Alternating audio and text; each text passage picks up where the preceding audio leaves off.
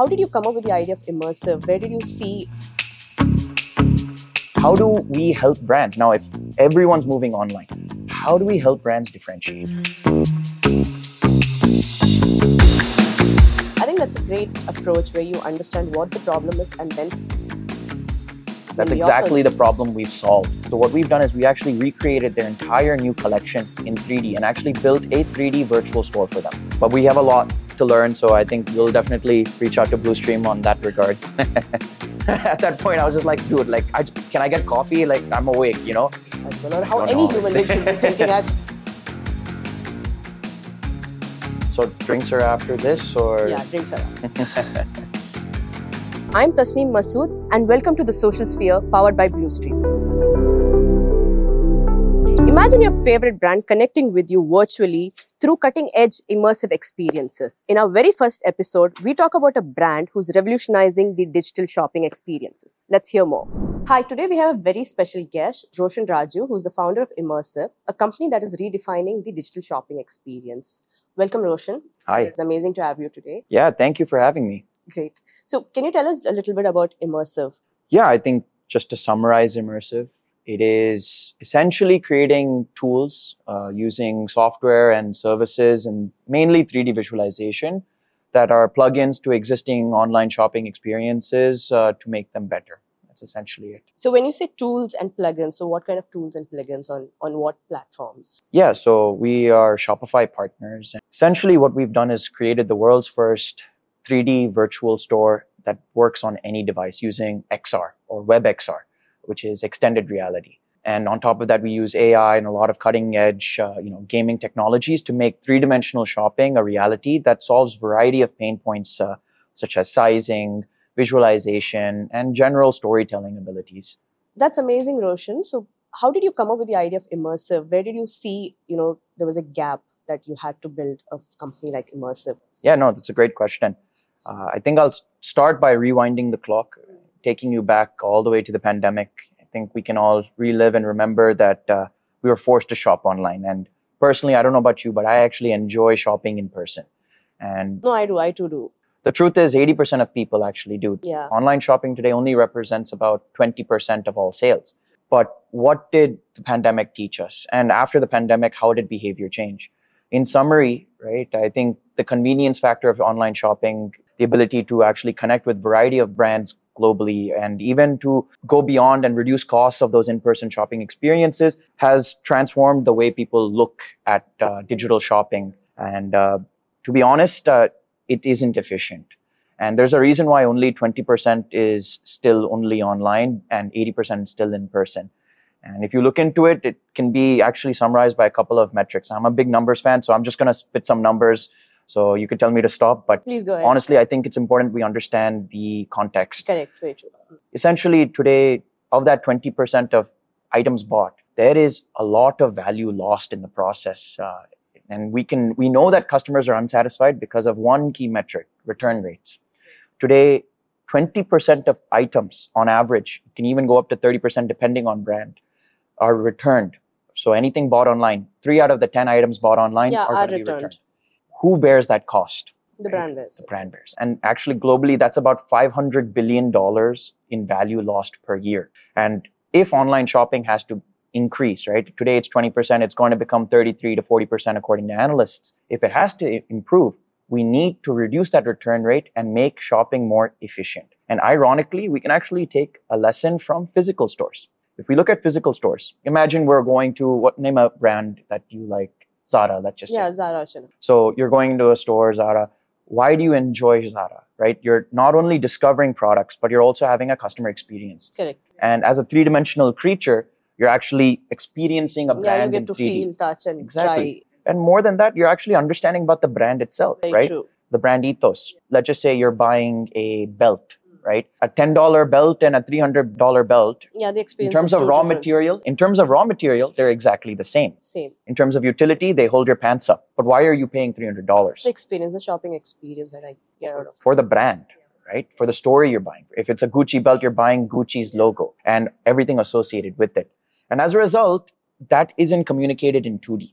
If you look at the average shopping 2D experience, it is flat, it is non personalized, it is uh, you know you see some model that looks nothing like you and every brand has a different sizing guideline so you can't even try on the clothes You're very skeptical about the fit. exactly and as a result 78% of all items added to a cart are, are, are not shop Purchased, purchased yeah. this is cart abandonment rate and that's a huge problem Very true. how do we help brands now if everyone's moving online how do we help brands differentiate not only on the way they present their concepts uh, but also to improve those pain points that i mentioned right how do i know my size how do i know how it looks on me visualization how do i you know build a customer experience that feels more personalized this is where my brain started kind of envisioning a future where we have to make these pain points solved in order to make online shopping reach its fullest potential, which is whatever it is, 33 to 40%.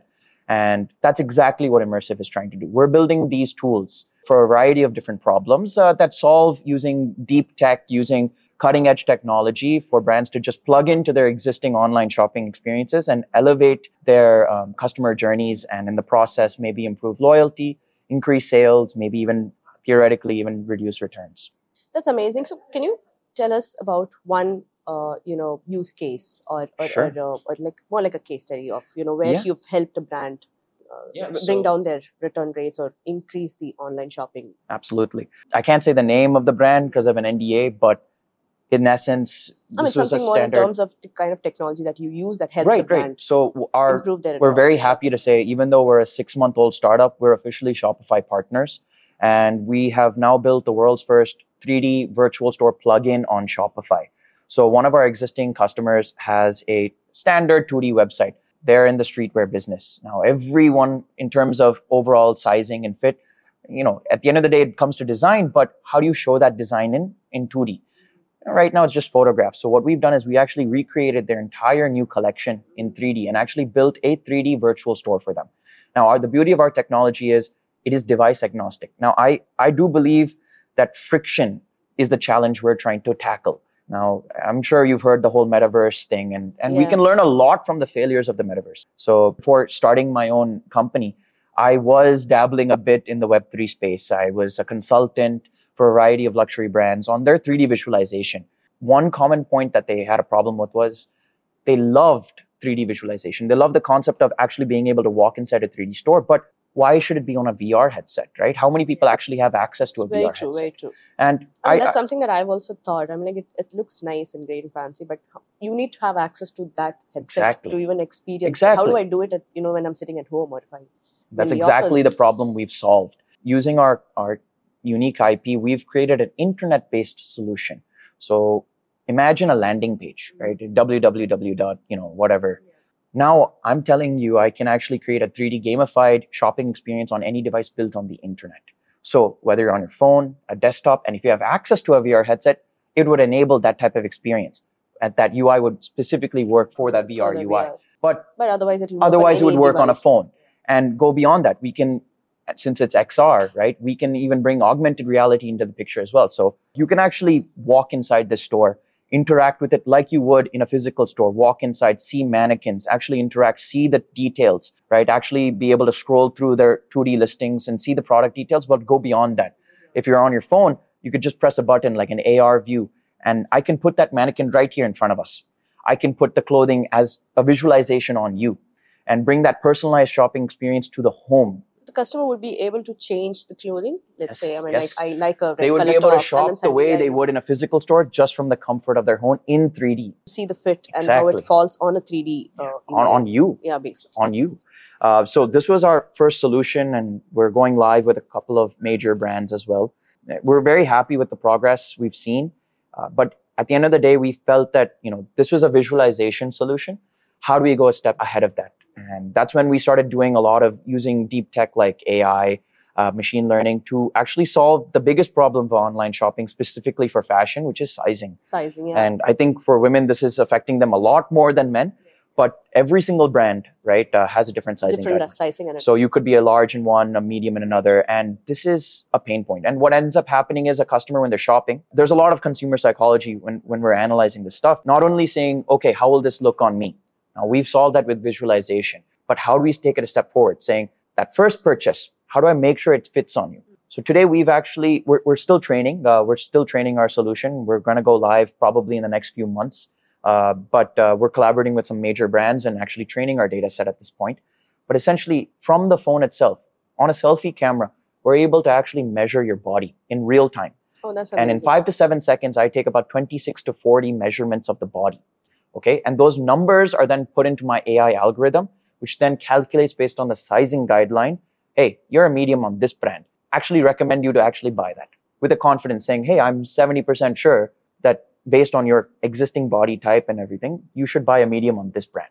Now, how would that improve sales? We don't know the data yet, but theoretically, logically also, I mean, we, we do believe it'll be a better experience. Definitely, definitely. I mean, that sounds really interesting, and you know, I, I just can't wait to try out once you're Yeah, yeah, yeah. some. Well, we'll some of the definitely put you So- as a guinea pig. Definitely, I would love to. So, uh, you know, like in any tech development or tech solutions, there are challenges, right? You don't get it right in the first go itself, Yeah. right? How does Imersive um, address these challenges, or how do you handle that? Especially because you're working with brands, so you know you would be consulting with brands, understanding what their requirement is, and then developing these Right. No, that's really a, a good question. I think uh, I am an early stage startup, so I'm sure there are other people who can answer this question a lot better. But even as an early stage startup, I think No, how do you, as a brand, as Imersive? I mean, obviously, every every company has their own ways of handling challenges, but how do you, as a brand, handle it, or what is your? I, I think at the end of the day, customer is king. Okay, and and today we are building custom solutions for brands. Every brand has a very specific Very requirement. true. So I can't build one virtual store and say you put your clothes in that. Every brand wants to showcase themselves as Correct. a differentiated because they want store. to build their own customer experience, Exactly. right? So you have to customize. so it that was i mean there's a lot of pivoting that happens naturally and i think what's really important being a digital entrepreneur is is listening to the customer always listening to the customer and the customer is always right and what we focused on was you know initially when we were doing our beta testing and all we were actually listening and actively working on pilots with customers and building our solutions based on that so instead of building a solution and then finding a customer we decided we want customers first build solutions for those customers and then grow so I think that approach has helped us a lot and has avoided a lot of careless mistakes, which we would have made if we had just made assumptions. made some some solution based on assumptions. Some- some right? assumptions, yeah. So I think that's a great approach where you understand what the problem is and then find a solution for it, right? Yeah. So now, because you said you're an early stage startup, so you know social presence and branding plays a major role. What are the uh, things that you do to brand yourself as a solution for it? I think we could definitely work on it more for sure. Uh, but I think it has helped us connect with a lot of possible prospect customers. In terms of sales, I think it is a sales engine in a way. I So think how do you uh, you know put across yourself saying that hey, I'm here. You know, I am a solution for you. So there's a lot of fun experiments that we've done. So obviously we are very good at 3D at this point. And what we've realized is uh, naturally people also want reels and engagement on their marketing as well. So once we make a 3D asset for a customer, uh, we can plug that into a virtual store or even solve sizing and all of that stuff on the software and sales side.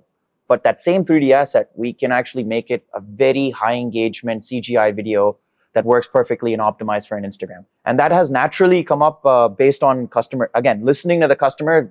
They, they wanted this, they wanted to promote their solution. So we ended up making these things. So we're happy to say like we've worked with brands like Blue Orange and like a lot of, you know, credible streetwear brands out of India. Came out of just pure experimentation. But once people see that, uh, the amount of requests we've gotten, you know, saying, hey, we saw you made a video for this. And it's quite an interesting perspective. Instead of us chasing customers, customers are coming to us. And I think that comes with our focus to quality. I think all, we care about at the end of the day is if we are touching it, uh, we want to make ensure that uh, we tell the story of a customer to the best of their ability, whether it be through our software solutions, through a virtual store, or through their you know creatives on Instagram. That has come up in various ways, from collaborating with them uh, on Instagram posts to even just you know applying to competitions. So I think uh, there was a, a challenge. Actually, one of our investors uh, mentioned saying, "Hey, boldly make a video for a Fortune 500 company in the FMCG space." So we said, "Hey, let's just make a video for Dunkin' Donuts." And I happened to be in Boston at that time, so Dunkin' is based in Boston.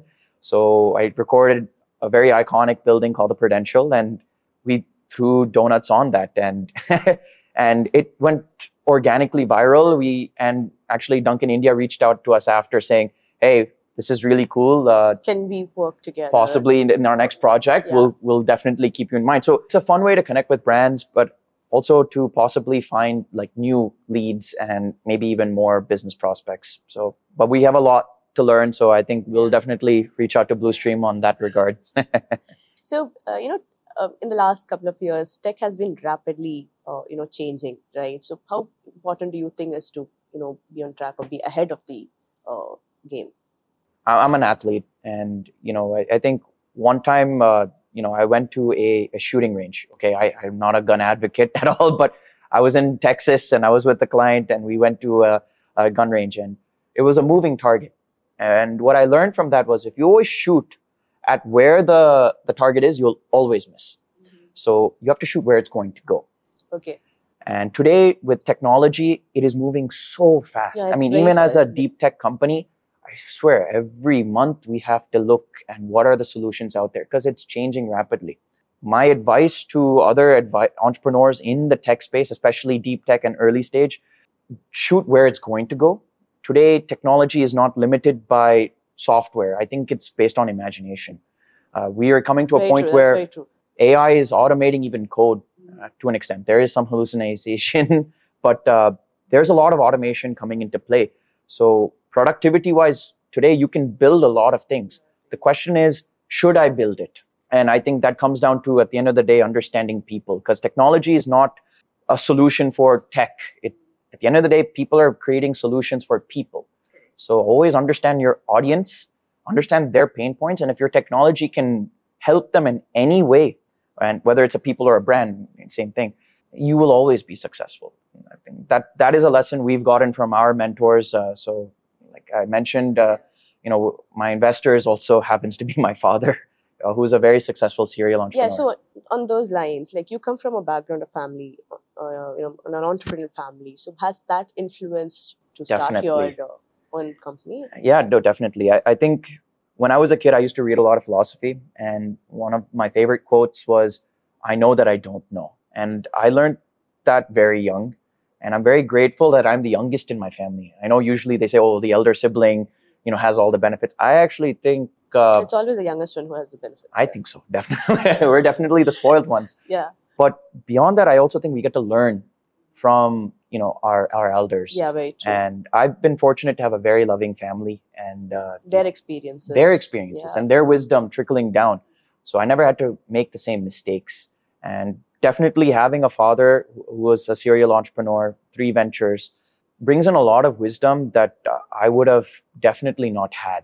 And Has he influenced you yeah, in a lot of ways? definitely i think um, it is tough always having a relationship that with a you know a father figure who is an entrepreneur as well and then you know working with family. But you know i think it's very important to set those guidelines saying hey when we have a meeting wear a different hat.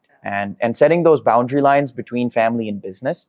And that comes with maturity but uh, i'm very grateful that you know that has come organically within our family. And since i was a kid i feel like growing up in an entrepreneurial house you understand the sacrifices at a young age. A lot of entrepreneurs, a lot of people who aspire to be entrepreneurs, they think, yeah, it's really easy. You know, I have a great idea. Congratulations. Thousands of people have ideas every day. And there's a reason why 90% of entrepreneurs fail. Could be a variety of reasons, but I think a lot of times they misunderstand how much sacrifice is needed. A lot of personal, you know, sacrifice is needed. Yeah, a lot of, true. you know, things It's not an that easy journey. Like not, yeah, not. and it's a constant learning process. I feel right. definitely definitely I, I don't think you can be an entrepreneur today if you're not willing to, To have a Yeah, half have a half glass mindset, full yeah. mindset Correct. Very true. Uh, you know, we spoke about a lot of things, and we spoke about tech and how tech has been changing. I was just thinking, you know, does tech? I mean, how how does tech help, or you know, AI or deep tech help marketing, or how can marketers use uh, deep tech to come up with better stories or you know, better branding experiences? like i said i mean today technology is not limited by the actual ability to make it but by imagination so actually i think we're at, coming at an era where our advertising can become more personalized than ever before today there's big data has is everywhere i mean i'm sure instagram is listening to our conversation right now so the amount of data that is out there is incredible Now, what you do with that data is now up to you know marketing brands and everything. So personalized advertisements already existed, but I think it'll go a step further. Uh, what I envision is you know visual like 3D visualization coming into play where advertisements. Why can't I have an avatar of imagine an advertisement where I sell to myself? Where at the end of the day, what what are we trying to do? We're trying to sell a dream. We're trying to sell a concept, right? But at some point, I have to imagine myself, like specifically for let's just say fashion, right? Uh, I have to imagine myself uh, in that you know person. I do think that the technology is coming to a point where I can actually start visualizing myself in those products, right? I don't have to see you know some random actor or or some random model who looks nothing like me. I'll see myself and I don't have to take that creative, you know, expectation building that could be, you know, over ex- over expectation or under uh, under expected, you know, all of that. So we're at an era where personalization is going, Going to, to become major major role role. and and on all fields healthcare um, marketing Yeah. fashion you name it this era is all about personalization but we must be careful right i think we have to have ethical boundaries in place even when we're building because like i said uh, you can build anything but another question is should i build it not only to help customers but should i build it in order to help society society, right? Right, uh, yeah. How, what is the impact what are the imp- this yes. solution? what are the long term created? Yeah, impacts because you have to start thinking that way very true. because it is becoming very fast paced and Fast and, and, and so much of data out there. yeah and when what what do you do with that with data how do we protect customers on their data Yeah. right uh, So do you have all those, uh, you know, uh, in place where you think about how definitely i think privacy policies of how to of course keep the data yeah confidential? yeah i think uh, usually when so me and my co-founder when we're even talking about strategy and even in our r&d process of when we're building new technologies a key part of that is how do we protect customer data and, and how do we also put limitations on machine learning and our ai implications right uh, there, there, there's a lot of things behind the scenes that happen but it's definitely something we consider in, in every stakeholder thought process That's great. So where do you see, uh, you know, the Indi- Indian digital shopping experience going to? I mean, obviously you've worked with companies in US and I mean, you. Um, I think major of your clients are actually most of them are in india so Are in India. Yeah, oh, yeah. that's great. So, so where I- do you see? I mean, obviously the digital. Uh, I mean, the entire retail space. You know, when if you compare to US, UAE, or India, it's completely different how India operates. And where do you see India going? firstly, online shopping is going to grow. That's undeniable. I think there's going to be a lot of revolutions on the supply chain end. A lot of cloud-based, uh, you know, retail companies are going to start coming into existence. I'm not saying physical shopping will disappear. I think it'll stay very much stay there, but it'll be more experience-oriented. And today, I mean, I mean, this happens a lot. At least a lot in my generation. People will go to the store to discover the brand, try it on, Yeah, and then shop online shop online. because there's some discount. So I do think that is going to continue, but a lot of those We parts it. which we, we do it the other way. yeah exactly We discover online when we go offline, and then like to try and. Yeah. But that point where you have to go into a store to try it on will disappear as well through Uh-huh. technologies to that i'm building so I, I do think that online shopping is undeniably going to be for sure. Yeah. it's going to be a part of this story and i think brands will start to adapt and now india i do think that there is a lot of digital initiatives like ondc so i do think next 10 years the digitization of commerce is going to explode in india and with fintech solutions like upi making transactions online uh, as easy as you know paying like a chaiwala to a, like a grocery store i mean i don't even carry cash anymore Yeah, and, and also with solutions like Lazy Pay and Simpl, where you know you have EMI options. Correct. I think so fintech is making have- it yeah, much easier to have you know online transactions and the ease of it is Yes. going to just you know exponentially grow and now we're talking about experiences right? And how to differentiate online. So this is the natural evolution of it. And i also think hardware there's a lot of initiatives right? Whether it be apple meta Jio three-dimensional hardware is going to start entering. I think we're in the early stages of like uh, you know how the iphone when it first came out first phone when when the first smartphone came out people ridiculed it. There it was the blackberry era and everyone was you know making fun of oh why would i ever ship buy such an expensive yeah. thing can we even live without an iphone today No, i think we're entering a phygital world correct. where headsets are going to allow us to access data on a completely different scale. I think we're I'm saying Tony Stark level stuff, where you'll be able to have a conversation. I can visualize concepts right here. Augmented reality, mixed reality. These are going to be key words. Help storytelling uh, transcend, and it's a very exciting future. And uh, we're cautiously, you know, and very optimistic uh, about how we can help brands make that future reality. That'll be an interesting journey for you, right? So, where do you envision Imersive in the next five years? it's hard for even an entrepreneur to think beyond one, One month. but I, I, ideally, I do think Imersive will be working with a couple hundred brands. Uh, by then, we would have our virtual store fully live, possibly even our template logic even live on that. Um, not only on Shopify, but also on you know custom websites and even other platforms like WooCommerce and Magento.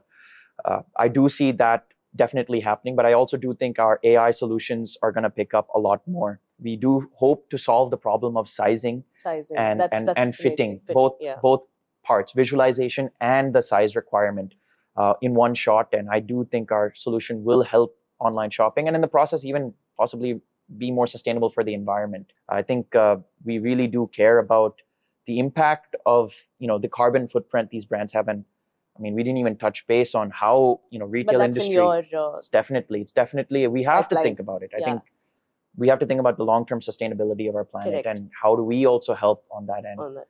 and at the end of the day you know if we can help small brands as well not just luxury i think that's really important to my vision I- we want to work with luxury brands and we primarily do but i want this technology to be accessible to to anyone who envisions and wants to to be able to use it I'm sure it'll be. I mean, in the coming years, right? yeah, yeah. The way the world is Yeah. changing rapidly.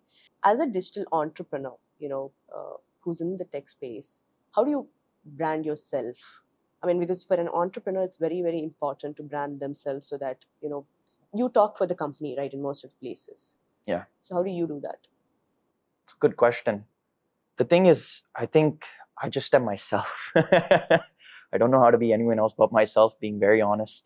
But I think my passion speaks for the company. I think as a as a founder, what I wake up to, what I what I dream of every day is this this child of mine, Imersive.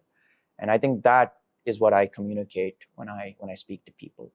And I think that's the first thing. I think that's the sixth sense everyone has, genuinity and passion. And I think my passion to to make this dream a reality is what I try to communicate as a brand, in personal brand.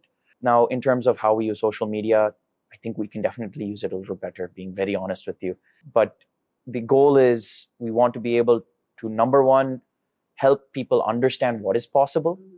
Because I think when we're talking about futuristic technologies, we have to help people even understand and imagine what is possible. Yeah, because I think that's something that people don't.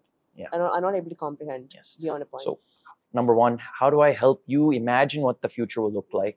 Number two, how do I help you implement it? And number three, how do I create value for anyone who's interacting with our community and building that community? Because I think whether it be you know t- hiring talent, which is tough, you know, uh, whether it's hiring talent, finding new customers, or you know keeping existing talent, the idea is all stakeholders must be happy, and we have to create win-wins. Uh, I don't believe in any other way of conducting business but to create a you know mutual value increase. Uh, so that's the philosophy we I, I run by, and I think the company by default also runs by. So So has your past experiences helped define the brand called Roshan? my the brand of Roshan. The brand of Roshan, yeah. I don't think it's a brand yet. Being very honest, maybe touch wood it will, you know. But uh, yeah, definitely. I, I mean, my background is interesting. The accent is real because I was born in the U.S. a lot of people get confused. They're like, Mhm. "Why is this guy?" Is Speaking like a- yeah. accent? or- Yeah, just random accent. So I was born in the U.S. and, like I mentioned, my father was an entrepreneur. So I moved back to India when I was four, five, when I was five years old, and I grew up in Chennai. So I truly am a global citizen, and that's actually how I was exposed. I studied in, in the American school, exposed to a variety of different cultures, and from a very young age, I started understanding people. I didn't. I'm not a techie by default, actually. By degree, I'm actually a finance guy Oh, that's amazing. yeah but i think i've always understood people and my first venture was actually a nonprofit uh, when i was back in high school uh, I wanted to gamify uh, English education. So I actually assembled a couple of people from my school. Uh, there was a nonprofit called Chirag based in Chennai that was working with corporation schools, and I affiliated with uh, another, you know, I think it was an IITian who built a gamified software. Made myself a subsidiary of Chirag as an NGO so I could use CSR. This was back when I was in 11th grade, and my first first venture was actually building these, uh, you know, computer rooms for uh, you know public schools and corporation schools in Chennai, and we were able to help about 10,000 students use a gamified English program in their schools, and I learned a lot. And I won't say that it was a grand success. It was a failure. At the end of the day, after two years, I learned, okay, sustainable. How do you grow a thing? Oh, I yeah, failed in that. failed it. But what I did understand is, you know, those failures Yeah, taught a those are your learning, uh, you know, lesson. and and if there was a penny for every single idea i'd have i would be a millionaire for sure. Because you can ask anyone in our family i would just constantly keep giving ideas and playing with business models in my head understanding different businesses and constantly failing being very honest. Just keep failing and failing but never never taking that as a failure but actually as a learning moment Learning. Yeah. and that has led to this i mean even when i was in web3 right we were learning at that point i was deploying smart contracts for brands in fashion uh, we built a digital sneaker for uh, a very famous athlete as well and you know even when we made that happen we learned that that's a failure because you know at the end of the day crypto is unregulated it doesn't protect customers right i, I know that blackrock as of like i think ne- last week has gone live with their spot etf for bitcoin but the idea is we learned a lot from the customers. At the end of the day, we have to listen to the customers. I mean, my own sister, who who you know loves me, of course, we're family, said I would not buy this NFT nonsense because I have a credit card. How can I buy? Right? And that was a aha moment. And what is a digital asset? Brands were talking about it, but it's not tangible, right? I think it will be there maybe 20 years from now when we live in a pure digital world when you know data is being intertwined with the way we live in a very you know physical manifestation way but not now i think it'll happen so i think right now if you consider it i call this we're in web 2.5 you know it's almost web 2 being the traditional you know know flat, Flash, 2d 2D. 3d being completely you know digital you know the future We're 20 just years still in the transition. we're in a transition phase, phase, right yeah. now and and It's i a long think way to go. a long way to go. And my idea is I would love Imersive and the brand of Roshan to grow with Along that. with that. Along with that, I have a lot of things to learn as well. So, you know, it's it's a pleasure to connect with you know other entrepreneurs. It's a pleasure to connect with, and I'm happy to be on this podcast as well. That's amazing. Uh, it's a very very It's- nice it's an honor to have you as well. No, no, thank you, thank you. So, uh, I think that's really inspiring your story and the way you've taken your journey. So, what is that one advice you want to give to you know a digital entrepreneur? I'll tell you a story instead. Yeah. When I was 18, I'm a, I'm a nature paityam. In Tamil, that means crazy, right? I'm uh, I love Nature. nature. I think it is the best designer. It is Very the true. best sustainable, you know, inspiration. And at the end of the day, all of our ideas are at the end of the day inspired by, by nature. nature. And I truly didn't think like this when I when, when I started off. I just loved animals. And my dream was to go to Masai Mara and Kenya. So when I graduated high school, that was my graduation gift. So I flew down with my family, and I'm a city boy. I'm a true city boy. So I was in Africa, and uh, we were in a beautiful, you know, luxury tent near the, you know, the Masai Mara, you know, reserve. 5 a.m. The birds are going crazy. You know, there's two times in the day birds go crazy. Yeah. The, Morning and the and when the yeah, sunrise and sunset. sunsets. So 5 a.m. I've never heard this many birds in my life. The birds are going crazy, and I'm a light sleeper. I woke up and I'm like, these birds are annoying, you know. Like, so I wake up, I go outside, and you know there was a Maasai tribesman who was there. You know, he's part of the you know the the, the people who help maintain that property. And he says, "My friend, why are you awake? Go back to sleep. It's quite cold, and the weather fluctuates a lot." So he and I'm next to this fireplace, and I'm like, "Dude, there's no way I'm going back to sleep. These, you know, beep word uh, birds are, you know, just annoying the hell out of me. I love animals, but this was too It's much. too okay, much I love sleep. yeah.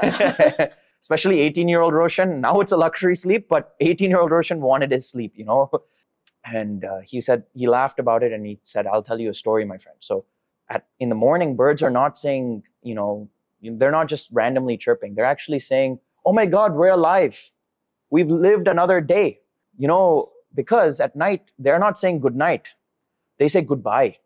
Because at night anything can happen. Anything a snake can, happen, climb up the tree. It can kill the, the the bird. It can an egg can fall off. Right. Your baby could you know from It's natural wild, so it's very causes uncertain. there is it is nothing is certain nothing is certain in this world and it took me three years to understand this at that moment i was like yeah yeah okay can we switch off the birds like at that point i was just like dude like I, can i get coffee like i'm awake you know but i think that moment just kept reflecting back in my head even when i was in college and at a certain point it became part of my own life philosophy which i would advise to any entrepreneur to anyone. I think this is my philosophy and i do believe that every philosophy is customized to each individual. There is only one absolute truth that there is no absolute truth.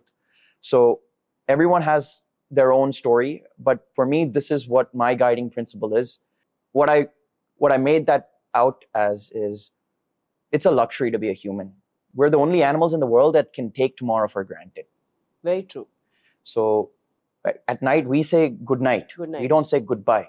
In the morning we don't say thank God I'm alive. We know tomorrow I'm going to be alive for the most part. Most part, yeah. We are guaranteed three meals a day for the most part as well. I know there are a lot of people who don't get that privilege, but for But then, yeah, a lot but of for us, a lot of us, lot of us. this is a privilege, that we can yeah. have. It is a privilege to be a human. And so, by default, according to the laws of nature, you've already succeeded. Every day you wake up, you are successful because you've survived another day. Just comprehend that because now everything else you do with your time, with your life, is bonus. So, do the things that you love, do what comes naturally to you, follow your gut, follow your instincts, because believe it or not, those are what's going to guide you down the path. And and at the end of the day, if you fail, it doesn't matter. You're still alive, right? If you if you succeed, it also doesn't matter because there's only one true success, having life. So and and the process, you know, don't do harm to other people's lives, right? Make sure you maintain your life, do things that are responsible for your life, and main, maintaining your success. And if you do this and you live every day like this, I guarantee you that you will be happy, number one. And number two, you will be in a happier path. And if you do what you like, you will always not think of it as work. And so I, I think that is that is my advice. Just follow your passions Just follow your passion, because your we only have limited time Mhm, and you have to make the most of it. most of it. And take failing as a lesson. Take failing as a lesson. Yeah. Yeah. So that's amazing, Roshan. Amazing to have you on the podcast. The podcast was more about, you know, marketing and, you know, entrepreneurship and about brands, how brands build, you know, stories and sell and all that and all. But then you've also given us another, you know, uh, insight on how an entrepreneur should be thinking as well, or I how any human being should be thinking. Actually, yeah, I it, don't- it, it, I don't know if it's, uh, level. An entrepreneur and all, No, but it's not, but it went to another level, one level extra. But I think that was an amazing uh, insight from somebody as young as you uh, to give us. thank you. I So- appreciate that. No, thank you. Thank you for your time. I enjoyed. So drinks are after this or Yeah, drinks are off. Great. Lovely having you on the no, show. lovely having you. Thank you Thank so you. much. Thank you. Yeah.